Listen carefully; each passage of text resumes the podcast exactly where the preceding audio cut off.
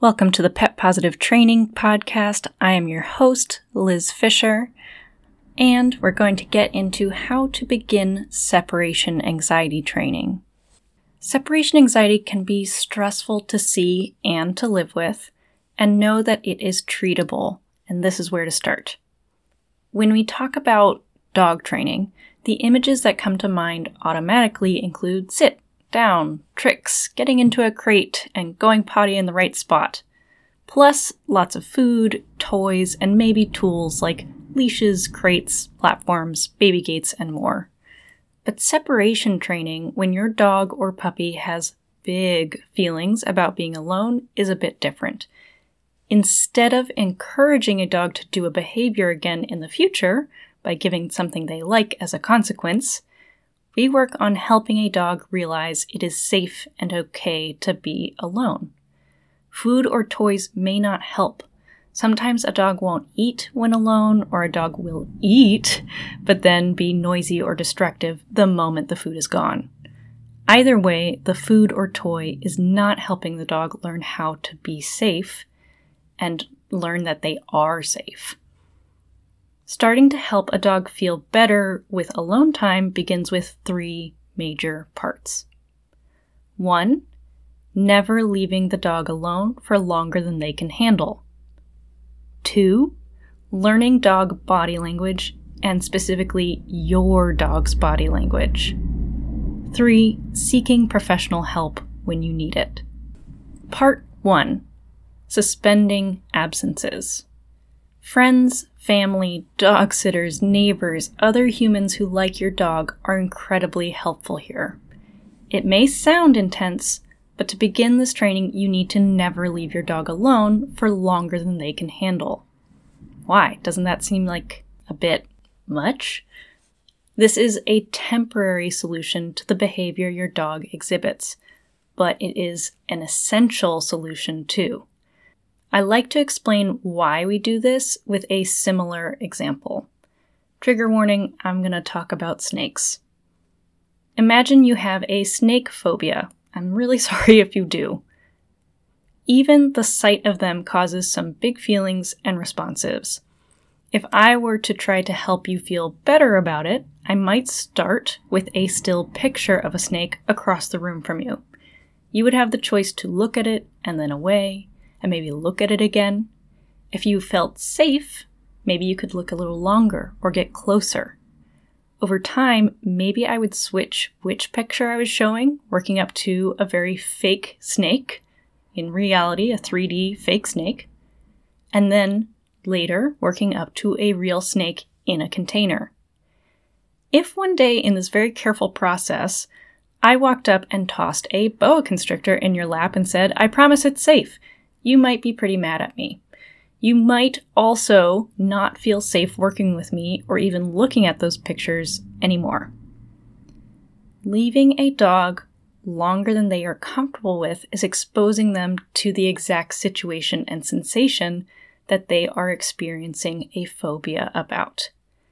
That means we need to avoid tossing their phobia in their lap while we work on this training and avoid leaving them. Please note, some dogs may be comfortable with a few minutes, some not even seconds. In addition to reducing the panic response, we are also ensuring that the dog never practices the undesirable behaviors we are having issues with because they are not in the situation that is causing those behaviors.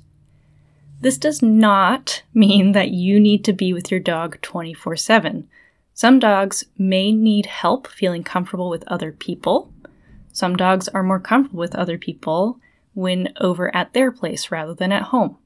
Some dogs love all people.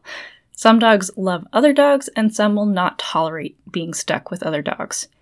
Everyone will have a different way to suspend absences, and you can get creative with solutions. Part 2 Learn dog body language. How? So many options. I will list my favorites.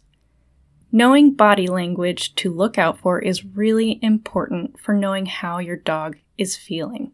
Dogs often show signs that they are uncomfortable even before they start barking or whining, or other undesirable behaviors. So, first, a trainer who bases their training in positive reinforcement and science based techniques, like me. Trainers can be incredibly helpful in helping you figure out what your specific dog's body language means for them. While dog body language is generally similar, how much stress one dog who, quote unquote, nose licks is under may be different from another dog who nose licks. A trainer may be able to help you sort through the signs your dog is showing off. 2.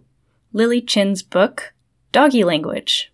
She is soon to publish another one that is kitty language. 3. Positive reinforcement and LIMA, least intrusive, minimally aversive, trainers on YouTube, Instagram, and YouTube. My favorite top three to check out are Kikopup, Eileen and Dogs, School of Canine Science. 4. For real sciency deep dive, Canine Behavior, a photo illustrated handbook by Barbara Handelman, Masters of Education and CDBC, Certified Dog Behavior Consultant. Part 3 Finding Help When You Need It. I can help, and so can other amazing professionals. Veterinarians, I cannot stress enough how important and helpful it can be to have your veterinarian in the loop about what your dog is doing at home alone. They can help rule out other medical reasons that they, there may be an issue and help determine what the issue might be. That being said, if you want to hear another's opinion, it's okay to get second opinions. Veterinary behaviorists. You can also seek out the help of a veterinary behaviorist who is a veterinarian who specializes in behavior issues, where they stem from and how to solve them. Some veterinarians can be fantastic at diagnosing a physical issue and may not be as fluent in solutions to behavior, though some veterinarians are great at that. Some vet behaviorists can even consult with your primary vet remotely about your case without needing to go directly to the vet behaviorist. Note, a veterinary behaviorist is different from just a behaviorist. In the US, there is no official title that makes someone a behaviorist, although I believe in the UK there may be certified behaviorists who are trainers. Dog and pet trainers. Make sure to seek out positive reinforcement and LIMA trainers. Separation behavior issues stem from panic, fear, and generally irrational, over the top emotions.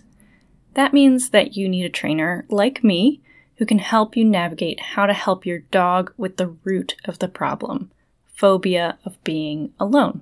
Avoid trainers who focus on stopping the behavior without helping your dog learn to feel safe.